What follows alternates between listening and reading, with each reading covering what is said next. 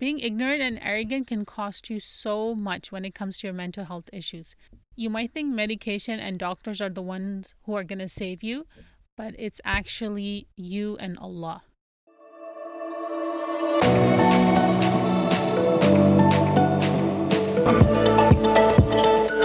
Hey, guys. Welcome to the Mentally Fit Muslims podcast. I'm your host, Saba Malik. So, this week is part three of the series I'm doing this season. The first episode was on blame and shame. This episode is on ignorance, arrogance, and awareness. Now, stay tuned till the second part to hear my interview with a really good friend of mine, Naz. She's from the UK in London, UK, and she talks about her experience with her father having schizophrenia. And this time I'm trying something different, which is I'm recording myself as I'm doing my podcast episode. So for people on YouTube, uh, if you're on YouTube and you're more of a visual, you can watch this video. And this is like the third time I'm doing it because the first time I forgot to turn on the camera and then I turned on the camera. But then the second time I forgot to turn on my mic. So hopefully both are on. Yes, the camera's on and the mic is recording. In my last episode, I talked about blaming and shaming and how that can stop someone from getting help. And you know, today I just want to be kind of candid, uh, candid, which is I'm trying to put myself back like over 10 years ago, maybe even 15 years ago when I first got bipolar. And, um, you know, some people say like why can't you just let go of it or forget about it something that traumatic i can't i cannot forget about it so the best i can do is change my perspective on it and see what i can learn from it and the funny thing is that each time that memory comes again, and it does, it's a very regular thing. You never really forget a traumatic event like that. So when the memory comes again, I ask myself, okay, it's coming back again. I'm I'm thinking of that time again. Okay, why is my mind remembering that? Yes, sometimes it's just like a fleeting moment, it passes, but other times I look into it and see, okay, what can I learn from it this time? And when I look at it from a learning point of view, when I say, okay, what is the lesson it's trying to teach me this time? What's the message it's trying to send me? Once I pick up on the message, that emotional charge, that power it has over me, it drops. Okay, so imagine you're looking on your phone, right? You're on the lock screen and you get a notification, you get a text, you get a text from someone. And that notification, that text, and that notification, it'll keep showing up on your lock screen. Once you open the phone and you read that text message, then that notification goes away because you got the message, right? Its purpose was served so that that banner or that notification is gone. I find that for me, it's the same thing with a painful memory.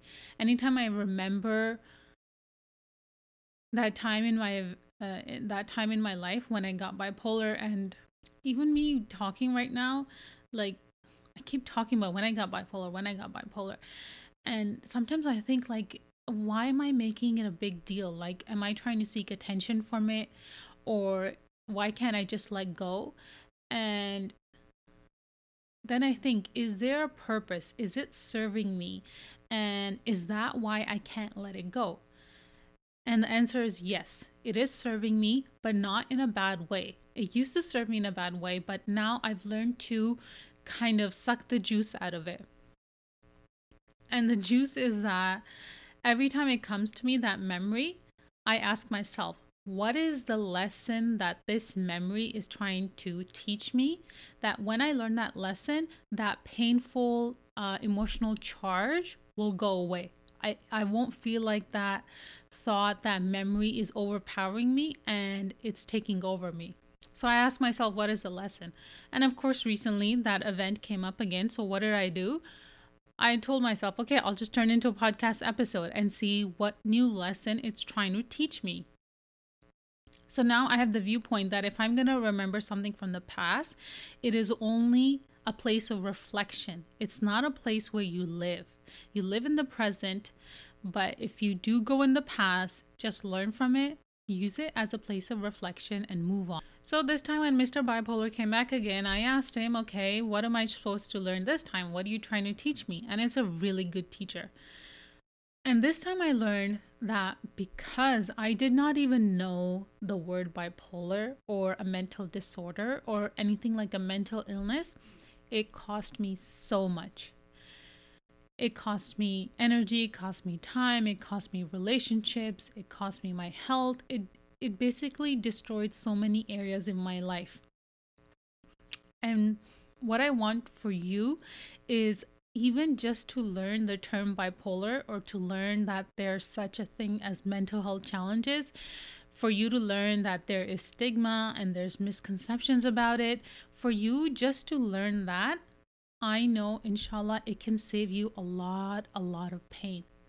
So I guess this video or this podcast um, episode is kind of like a message to my past self that when I first was hit with this storm, if I had stumbled on a video like this, or if somehow I clicked on this episode and I was listening and I learned that, yeah, there's such a thing as bipolar or mood disorders or feeling depressed, and that having this condition is okay.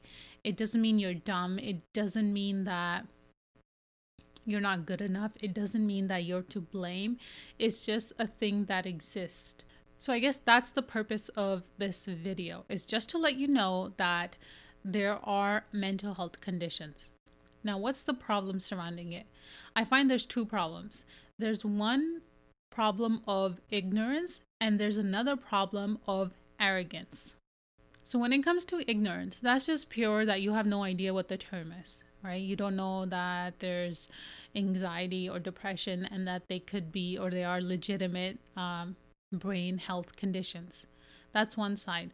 The other side is arrogance, which is you know they exist, but you think I couldn't possibly have it, right? Like how could I be sick? I'm I'm just so intelligent and I'm you know, it's it's just like a big knock on your ego so you can't even accept that you have this condition. And this concept of ignorance and arrogance is so interesting because the way I learned it is when I was listening to a lecture on Surah Fatiha, the tafsir of Surah Fatiha. So when the teacher came to the ayah, Ihdina sirat al mustaqim, oh Allah, guide us to the straight path. And what is the straight path? صراط الذين أنعمت عليهم غير المغضوب عليهم ولا الضالين Ameen. So every time we pray, we make that dua. So the dua is guide us to the path of those who have earned your favor. Right? Not the path of those who pray, not the path of those who wear hijab or who eat halal or go to the masjid, but the people who you are happy with. And that's interesting because it's not focused on a certain worship, but it's focused on company. So we're asking for guidance and we're asking Allah guide us to the company, the people who you love. Because who you hang out with makes a huge difference on your life, on how you handle yourself, on how you handle your life problem. So this is what I wish that the old Saba had you know, this kind of company, even if it was a podcast episode, a YouTube video, but I wish I had this kind of company back then.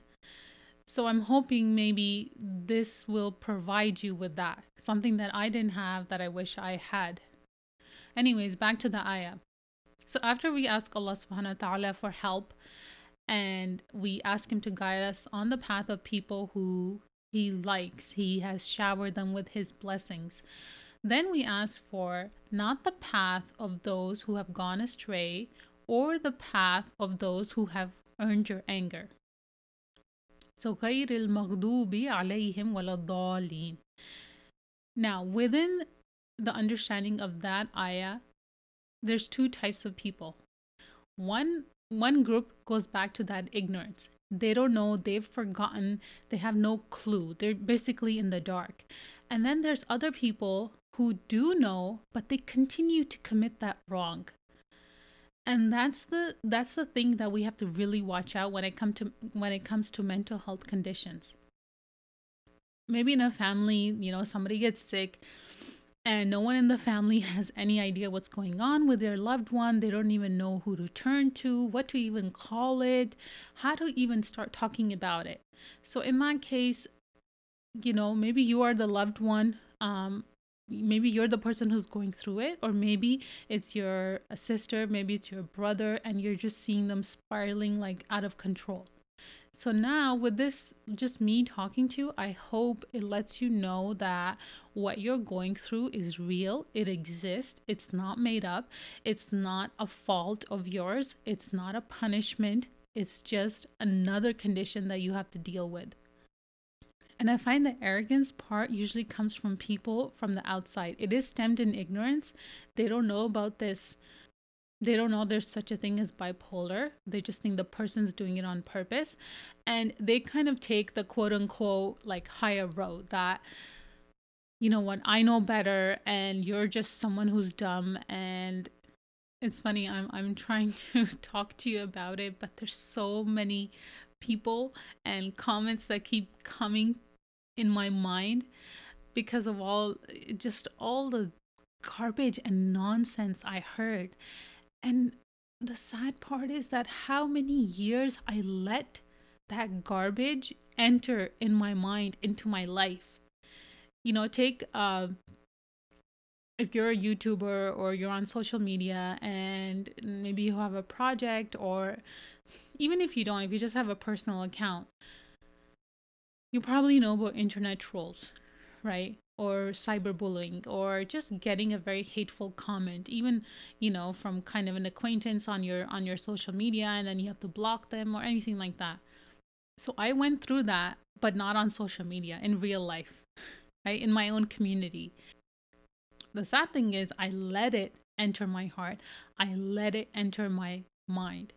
And it took a lot of work a lot of painful work uh, a lot of life coaching, a lot of therapy, just a lot of money, you know, just to get myself out of that out of that lifestyle you could say a very very toxic lifestyle. And uh, you might know that i started blogging and then the funny thing is that i started off with a blog and it was called morning wind because my name saba means the morning wind.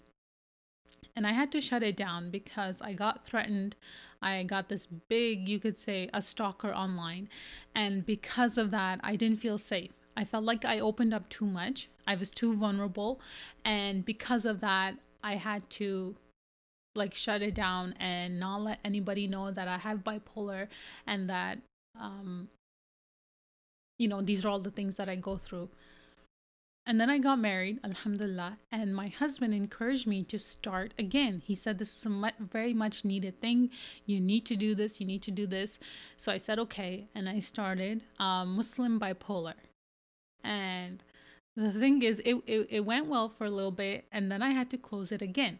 And this time, not because of a stalker, but because I had a child and it was very hard to take care of her and I couldn't be open about my mental health condition because I felt like if I was, it would jeopardize her safety. Like uh, health professionals or childcare services, they could question that how is this person, you know, talking about suicide and depression, and yet she has such a young child. How can she possibly be fit to take care of that child? Now, alhamdulillah, my daughter is older so now I'm getting back into this. It's the third time I'm starting. And this time I, I chose my real name, sabamalik.com, and I started this podcast, Mentally Fit Muslims. I wanted to call it Mentally Ill Muslims, but I'm like, why? Why would I focus on the ill part? Let me just focus on fit. So it's a big, big paradigm shift for me. Now, this goes back to the ignorance and arrogance I was talking about. This episode is getting kind of long, so I'm going to try to wrap it up. I like to keep it under 30 minutes, uh, max 30 minutes, 20 to 30 minutes. So, anyways, when I, you know, the first time I closed my project, Morning Wind, and then the second time, Muslim Bipolar, and then now it's the third time. And inshallah, this will stay open, inshallah, by the will of Allah. I realized it was the ignorance um, that got the better of me, and even a bit of the arrogance. I kind of found that once the blog served me, once I got support, once I got a voice, once I felt heard, I felt like I didn't need to do it anymore. And once I kind of not overcame, but I kind of learned to manage my struggles. And then this third time, I I need support, but not as much as I needed in the beginning. So I keep thinking, what's the need? What's the need? Right. And then I have to keep thinking about my past self, that there's a lot of people who are still living like my past self. And there's times I fall into that past self too. So doing these episodes, it's a reminder that anytime I could go into a bipolar episode and I have to be on my feet, I have to be alert. And before it was a very kind of anxiety inducing alert and now it's more like okay i kind of have to be vigilant that if there's a trigger if i feel myself going up or down i have to pull back or i have to scale up. There's a lot of adjustment and alhamdulillah i've come to the point where i can make those adjustments myself without having to you know go to the hospital or call like 911 so i know i need to have courage and not focus too much on um, actually not focus at all on being perfect and opening myself up to the point that I connect with you and let you know that I'm struggling without um oversharing. Because being vulnerable is not about oversharing and spilling everything. It's about sharing certain things with certain people. So i feel like with you i'm going to share things from my bipolar life from my mental illness life so that you can feel hurt. I'm not here to cure you. I'm not here to tell you that you know what? I found the light and you guys can you can come there too. And this is the end and i know everything. I don't i don't. I have not found the light. I don't i don't really think there is a light at the end of the tunnel because i find this whole life is a tunnel and you meet people who kind of give you a, a, a little light right? A little beam of uh, they give you a little like hope, sunshine, right? And then they kind of leave. And then other people come and sometimes they don't give you the light, they take a, take it away. So I don't have the light. I can't show you the light. The the reason I say that now is I have full faith, full belief that the light comes from Allah, right? Allahu nuru samawati wal ard and even the dua. I make this dua so often. I think it's so beautiful. Allahumma rizqni nuran wa min fawqi nuran wa min tahti nuran wa an yamini nuran wa an shimali nuran. Allahumma yaj'alni nuran. I find this dua so so beautiful because i had a dream where i felt this dua was true. So this dua basically means oh allah grant me light give me might uh, give me nur give me your light above me below me on my right on my left. Allah give me your light. So that is how the ignorance and arrogance is dispelled. It's with the light. And the light it can come in the form of knowledge right? You pick up a book you listen to an episode you watch a video. That that is one type of light. Another light could be that you meet someone Another light could be that you meet someone and they become your light. Another light could be that you actually go through a period of darkness and that darkness makes you realize what light actually is because you can contrast it. So there's so many different ways light can enter your life. The thing is you have to be willing to acknowledge it, right? To look at it. So even if you especially in this COVID, like I wake up and the next day it seems like it's the same day right? In the morning i wake up and i have my morning day pajamas and then at night i change into my evening pajamas. So it's like all day i'm in pajamas and i don't feel like one day is different than the other. It's it's all such a mesh and it's all just a mess and i'm just trying to get some use out of it. There's some days all i do is watch tv there's some days all I do is nibble, nibble, and I feel like I'm rotting. And then there's a few days like today where I kind of get a little spark of motivation, some creativity, and man, do I run with it. I try to get as much as I can out of it. So this episode wasn't really kind of scripted. I, I didn't really want to write it out because I find that becomes a little kind of not real. So this part to recap the ignorance and the arrogance. You need to learn about your condition. And I'm all about learning. As an educator, as a teacher, I'm constantly on a path of growth. And if there's one thing you can take from this video, from this episode, is that just have awareness about yourself, right? If you feel like you have mood swings, that you're just really depressed, you can't get out of bed, or the slightest thing makes you anxious, um, like, you know, upcoming like what's going to happen to us especially in the USA and as mothers what how are we um, going to deal with this? Especially if you're a mother and you have kids who are home and they they're all doing virtual school and you feel like all day what you're doing is just cleaning and cooking and some of them are online some of them are running around and it's just absurd like trying to have you know a, a preschooler or a, an elementary student try to sit all day in front of a laptop and try to have a normal class. I think it's a joke right? Uh, but it is what it is and i think if we can um, if you and i can just acknowledge each other's pain I think that can make all the difference. I, I don't have any answers for you, and you might not have any answers for me. But what we do have is a connection to know that, hey, I'm in this mess with you. I'm in this COVID maze with you. Uh, especially in this winter, it's been gray outside for so long. The sunshine comes for a little bit and then it goes away but i know this this is temporary. Guys eh, like you have to remember that it is temporary and thank god for bipolar because whenever i would get sick i would do my best to remember that this episode is temporary it's temporary it's temporary. It'll be over it'll be over. You know it's like when you have a workout. If you don't know how long it is you go crazy. But if you look at your watch and you're like okay five more minutes five more minutes. It gives you hope because you know that this will be over right? So i want to let you know that this COVID, this like whatever we're going through, this will be over.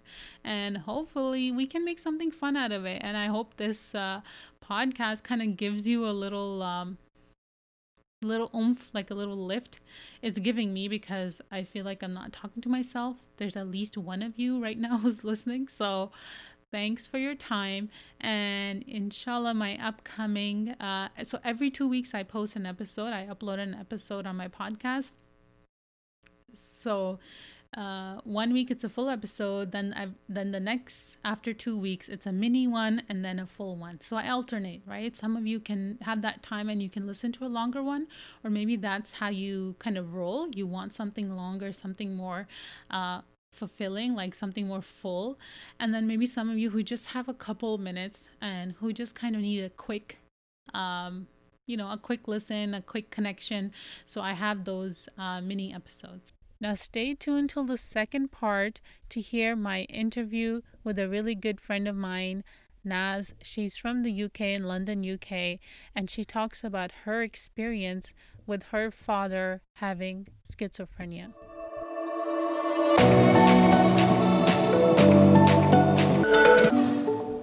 Assalamu alaikum, Naz. Thank you for coming on my podcast. How are you doing today? Walaikum salam, Saba. Thank you very much for inviting me. I'm very, very well, thank you. And I hope you are well too. Thanks again for coming. And it's been, and uh, I know the sound quality won't be really the best, but I think that's okay for now. We just have to do with it. Okay, so you have loved ones who had mental health uh, challenges or mental illnesses? Yes, my dad, bless him, he passed away a few years ago. He did. Um, my mum's currently um, suffering from dementia, so there's different forms of it. So, oh. um, yes, so my father had um, yes, mental health issues, but they were ongoing. We grew up with um, him having them from from childhood. We watched him um, obviously suffering with mental health issues and how we were aware of how it was controlled and hospital admissions and things. Obviously, and there's lots of taboo, lots of it's a big taboo, especially in our community and in our culture about around the whole situation, and people not wanting to talk about it and labeling people. So it's quite, it's quite, um, it's quite nice to be asked to talk about it in a way, just to raise awareness and to get other people talking about it as well. Obviously, when it got out of control, um, yes, it got out of control, and as, as a growing up, family did experience things and watch things that were not pleasant to watch. But um, and obviously there was help available, but the family support was not there for mm. my dad. Obviously, there's myself and my, my siblings and my mum, but there's extended. There was no like real support apart from going to the doctor, going to hospital. There was no. Um, the community was labeling, so it wasn't a very supportive um, environment. So schizophrenia, that's that's a very very hard mental illness. Uh, you know, mm. depression is kind of a, more manageable. Then you have bipolar, and then schizophrenia is right up there in its intensity and difficulty to treat. So how did you guys deal with it? If he, you know, he is the provider, he's the father, the male figure in the house. How how did you guys deal with that, especially considering you didn't have any community support? We did have um extended family, but they were just not there, like physically to support him as, as such or us as such. So um we, we, we just we were, we were a, a, small family, and obviously we stuck together. Dad was in and out of hospitals, and he had um, lots of medications, and he used to have a, a nurse used to come home every fortnight and give him a jab, and that used to sort of like control the symptoms. Mm-hmm. What is the jab? Um, sorry, what? Oh, sorry, injection. Oh, injection. Okay. yeah. Yeah, he used to give him an injection. So, and that was um, that was used to, and obviously when things got out of hand, when he had a relapse or something, um, he'd be admitted after being assessed. So Yes. Mm-hmm. So did he always have this, or when you were born after that he got diagnosed? No, no, he he dad got this when we were, mm, I think we were in primary school. Yes. Um. So he was working prior to that, so he had you know, he had a full time job and. Um, he was a very outgoing person. He had a lovely personality. He had lots of friends. Um, he was bubbly, giggly. looking at old photos of him. Um, yes, so mm. obviously the illness totally, totally changed his life. So um, he mm-hmm. lost confidence, um, he lost friends, um, he, he, wasn't as sociable, um, he put weight on. So, you know, lots of things. Yeah. Mm-hmm. That all sounds very familiar. Even though I don't have schizophrenia with bipolar, the stigma, and it's not very different. The nature, like the illness might be a little bit different, but not the backlash and the symptoms of the meds um, do you remember what triggered it or when it first happened? How did you react? Like, what was the the feel of your house? What was going on? Um, it was fear, really. It was fear because obviously, when someone has an attack, it was unpredictable. You know, furniture would go left and right, and things would be thrown, and um, and there's a lot of self harm. So, Dad used to do a lot of self harm to himself. So, um, that was frightening to you know obviously we weren't allowed in the room. He'd lock us out, but we, you could hear, which was not nice. Um, so that was nice, not nice to listen to that. And yeah, mm, grow up with in the, you know, memories of that. So yes, that's when it got out of control. Wow. And how did you deal with that, like the trauma of that? I mean, I know you're saying it was a nice, mm-hmm. but I think nice is kind of an mm. understatement. Mm. It really is. Uh, I think. Uh, mm. With myself, I, I turned to comfort eating. I know from a young age, um, when I was about nine, I think, eight or nine, I, um, I turned to comfort eating. And then I remember I went from being quite slim to putting on a lot of weight at the age of eight or nine. So um, then I started comfort eating, and that was my my way of dealing with it. Mm-hmm. Being if you're the eldest, you have a lot more responsibility. So I was the one that was um, speaking English, and my mum didn't speak any. And my I had younger siblings, but I was the eldest, so I had to like phone doctors, uh, go, you know, call the ambulance, or you know, do be do the, be the go between. So I had the responsibilities. Obviously, um, coping mechanism was comfort eating. Mm-hmm. So that, that that was one way of coping. Yes. Wow, that's tough for you. Have to be kind of just the first line responder for your dad and your family. That is hard. I um, think it's like that in a lot of families, but yes. I don't think they're um they they're not given the support. They're not given the um resources where to go, and they're not given the there's there's no community there's no community cohesiveness when it comes to something like this. You're labelled, and you know that's it. you, you, are the family of the the mad person, and that's the mad person, and that's the family, and the, the community. They go around saying that. Well, at least it was in those days. Um, it has got somewhat better, I think, in, you know, in these days, but still, the stigma still exists. Stigma still exists. So did the word get out in your community that your dad was going through this, or you know there was? Yes, everyone, okay. everyone, how, knows. How did it get out? Um, dad hospitalized. He lost his job. Hmm. Um, yeah. So yeah. So, uh, and obviously our life livelihood changed because we went on to benefits and things. So, um, there was not food was not food, but money was always scarce, so it, it did affect, and everyone everyone knew. It's mm. like bad news travels fast. mm. Yeah, news like that, yes. Mm. So I'm I'm talking to someone right now. I'm giving them support, and they're family members of someone who's going through the early phases of getting um, help they have a mental illness but they're just not taking medication they're not acknowledging it and they're they're spiraling out of control and of course along with that their family.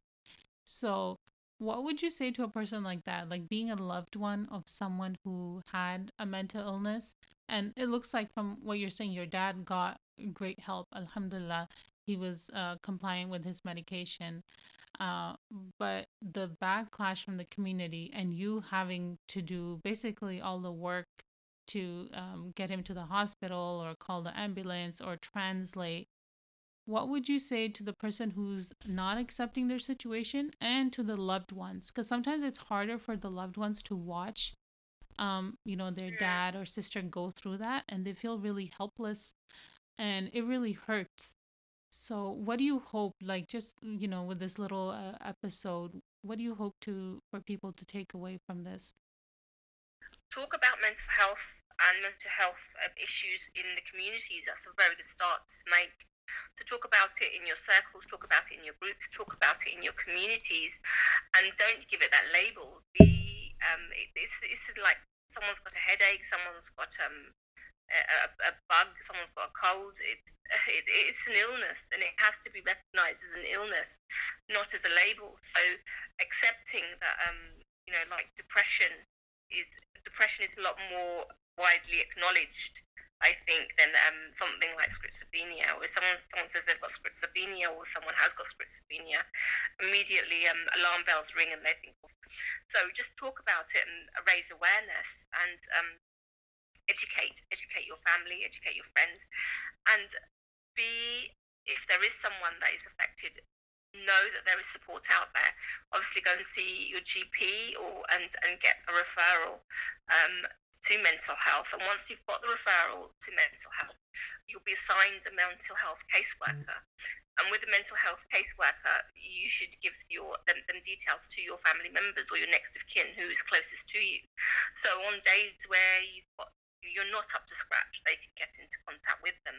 And obviously, when your mental health caseworker comes to do a home visit, which they usually do, or if not a visit in clinic, they usually set up a, a plan for you. So, in case something happens, they go through the steps to implement that plan when you're feeling in a, in a, in a good place, when you're feeling on top of everything.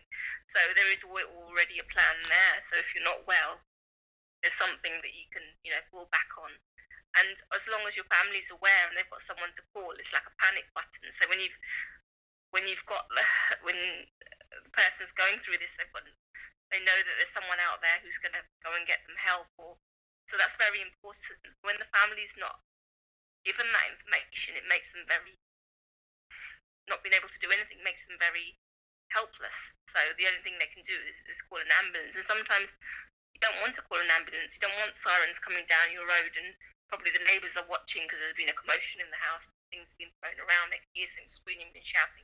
You don't want that. You, you just want, and it would be nice for someone just to come, you know, a doctor or someone to come to do a home visit. Sometimes they come in normal clothes and without the whole shebang of an ambulance turning up and and, and they they sit with the person affected and they talk to them, give them you know, one-to-one counselling, um, calm them down, and obviously persuade them to either take some medication or come to hospital or something um, if things got like that. So it's very important to have that, uh, raise that awareness and discuss it before things get to that level. But obviously, before that, um, there's lots of things when the first of like symptoms of depression or any kind of mental health illnesses arises is to go to your um, GP, go for something even um, go for counselling. If you don't want to go for counselling, hmm. go for do anything that is not the norm that um, that gets you talking to people. If you're isolated, go and talk to someone. Go and talk. Go to community events or where you can talk and interact with people, just to give yourself some time. Sometimes the problem whole um, halved is a problem solved. Shared is a problem halved. So talking usually helps. But if you, like I said, if you haven't got the any, the confidence to go to your GP, take a family member with you, take a friend with you, and just go and have that conversation and go for um, some counselling if it is offered. And obviously, when it's if the symptoms are so severe or um, or if your GP um, advises, they might put you on some medications. They won't work straight away. It will take maybe up to three, four weeks for it to work. But within a couple of weeks, there will be some changes. And if it's not right, they can change it again. And sometimes it's a combination of things that's needed. It would be some counselling as well as medications and if things are extreme, it would be admission as well. So it depends. It depends on the situation, but um, awareness is the key. So awareness within families, talking about it, talking about it within communities, education, especially education, mm-hmm. is very very important right? So we need the opposite that people who don't have someone in their family who has a mental illness, they don't know anyone, they're the ones who need to be spreading this awareness. This responsibility does not fall just on the person who's going through this. This responsibility responsibility falls on everyone. You know, I was uh, thinking about the Black Lives Matter, and somebody was talking about how uncomfortable you know it is when somebody who's black and they talk about race issues and it was a white person and the white person realized they said I come from a place of privilege, and because I feel uncomfortable about hearing that, even though I'm not a racist myself, but because I hear about that, that shows me that I have privilege, that I haven't gone through that racism. And that's exactly the reason why I need to be talking about it. That I need to be having these uncomfortable conversations, even though if I'm not the one, you know, uh, so going back to the mental health, even if you're not the one adding to the fuel of the stigma fire. You need to be spreading this awareness. And even if it means, you know, spreading this conversation that we're having, me and you, Naz, spreading this, that is your way of helping. Because right now, we do need to start at the education, we need to start at the awareness. And I think when re- quote unquote regular people uh, who don't have any diagnosis, they're spreading this, it normalizes it. People don't see it as something taboo because they're hearing it almost from everyone.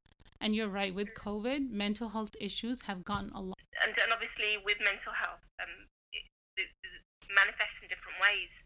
People have uh, developed um, compulsive um, disorders like um, getting paranoid now about, I know people that are washing their hands repeatedly and when they come in or because of the, the, the whole situation or um, and, and they might say they've you know they've not left the house for weeks or months or they've had one conversation with someone in so many weeks. So and obviously it does it does play a part in mental health. And the mental health situation is bad. That everyone um, I think in every household or if not every other household there is someone that is suffering from mental health whether they admit it or they don't admit it from this um, pandemic, there are people who might have might be overeating. They might have um, they might even be undereating. Um, they might have developed um, a personality disorder that they might not be aware of. So there's lots of different things that um, that could the behaviour would have changed. But they may may not be aware of it now. But if they sit back and compare to their old self, I mean, I know people even within the own family that have only been out um, say a couple of times um, in mixed areas since March last year. So they've been sitting at home.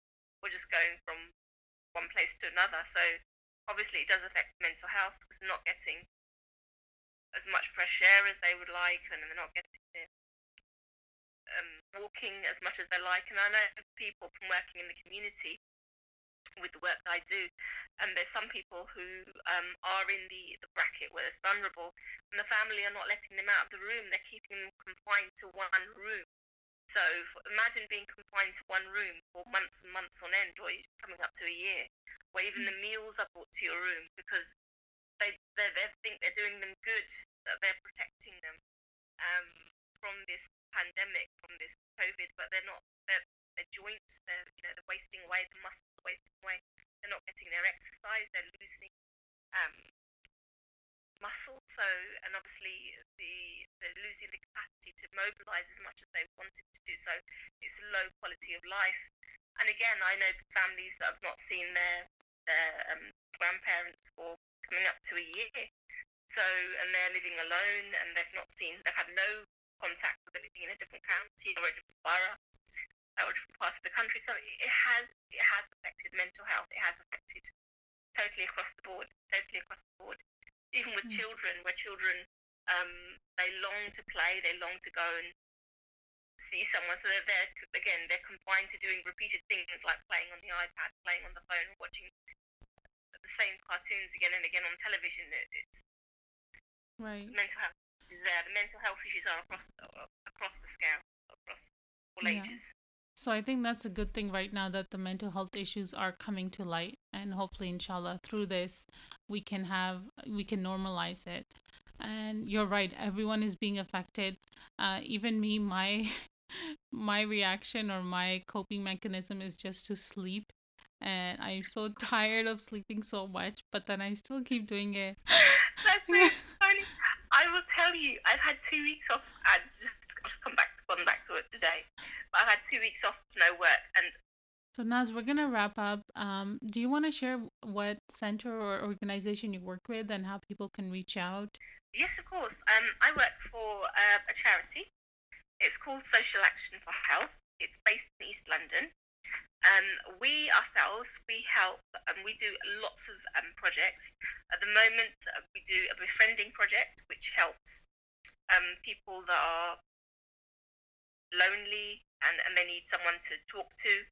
Um, so they can, at the moment, because of the COVID situation, it's online. So someone be calling them on a regular basis and they become a befriender. There's someone for them to talk to on a regular basis and sh- share their thoughts with. If English is not their first language, we do have other South Asian languages that our staff speak as well. So it can be in a, a different um, language as well. As well as that, we do online classes a few times a week um, where there's mixture of men and women or women only classes. Online via a tutor, it's a 12 week program if someone wants to lose weight. And we go through the physical things that they can do as well as the diet plan where they do either portion control or calorie control. Um, as well as that, so there's a good moves program that we do online, which is exercise. So um, small exercises, simple exercises to get them move, moving as well. There's some of the things that we do. As well as that, obviously, we're combining a lot of our projects together. And we're doing, launching, about to launch a COVID project. So um, that's in the pipeline. So uh, bringing a few projects together, which will be, which is very, very exciting. Um, as well as that, we're doing um, genetic awareness, where we're raising um, awareness about the health inequalities, specifically in the Pakistani and the Bangladeshi population, where we've got high levels of heart disease, diabetes, and stroke. Um, we're trying to find out why it's so high, specifically in this ethnicity. And we're taking saliva specimens for research. Only five, about five ml um, donation of saliva people make once in their lifetimes, and we're doing that as well. So um, we're out in various communities taking that, but because of the COVID situation, that's all come to a halt. But we're hoping to start that up again um, soon via a different format. So that's some of the work that we're doing. So it's um, lots of um, community work, lots of community engagement, and raising awareness as well. I want to thank you so much for coming. Thank, thank you. you very much for having me. Um, okay. It's an honour. Thank you very, much for your time. Well, um, I know you're very busy. no, I'm not. and, not. Um, Let me see. I'm not. I'm just busy sleeping. oh, enjoy, enjoy. no cows, just enjoy the sleep. yeah. Thank you again, Naz, and uh, maybe you can welcome. come on again, inshallah, maybe post COVID, yeah. and tell me how people have improved or coped. Inshallah, I am a chatterbox, though. I do forgive okay. me for that. no, no, I like chatterboxes. All right, take care, Naz. Take care. Assalamu alaikum. Wa alaikum. If you found this beneficial, if you got something from it, please, please share. Uh, please subscribe to my YouTube channel. Please give it a thumbs up. Please download my episodes. All these little um, things that you do, they might feel like meaningless and they might feel like every YouTuber and podcaster asks you to do it. Uh, but it is something that is very big for me. All right. Thanks for watching. Thanks for listening. Inshallah, see you in my next episode. Assalamu alaikum.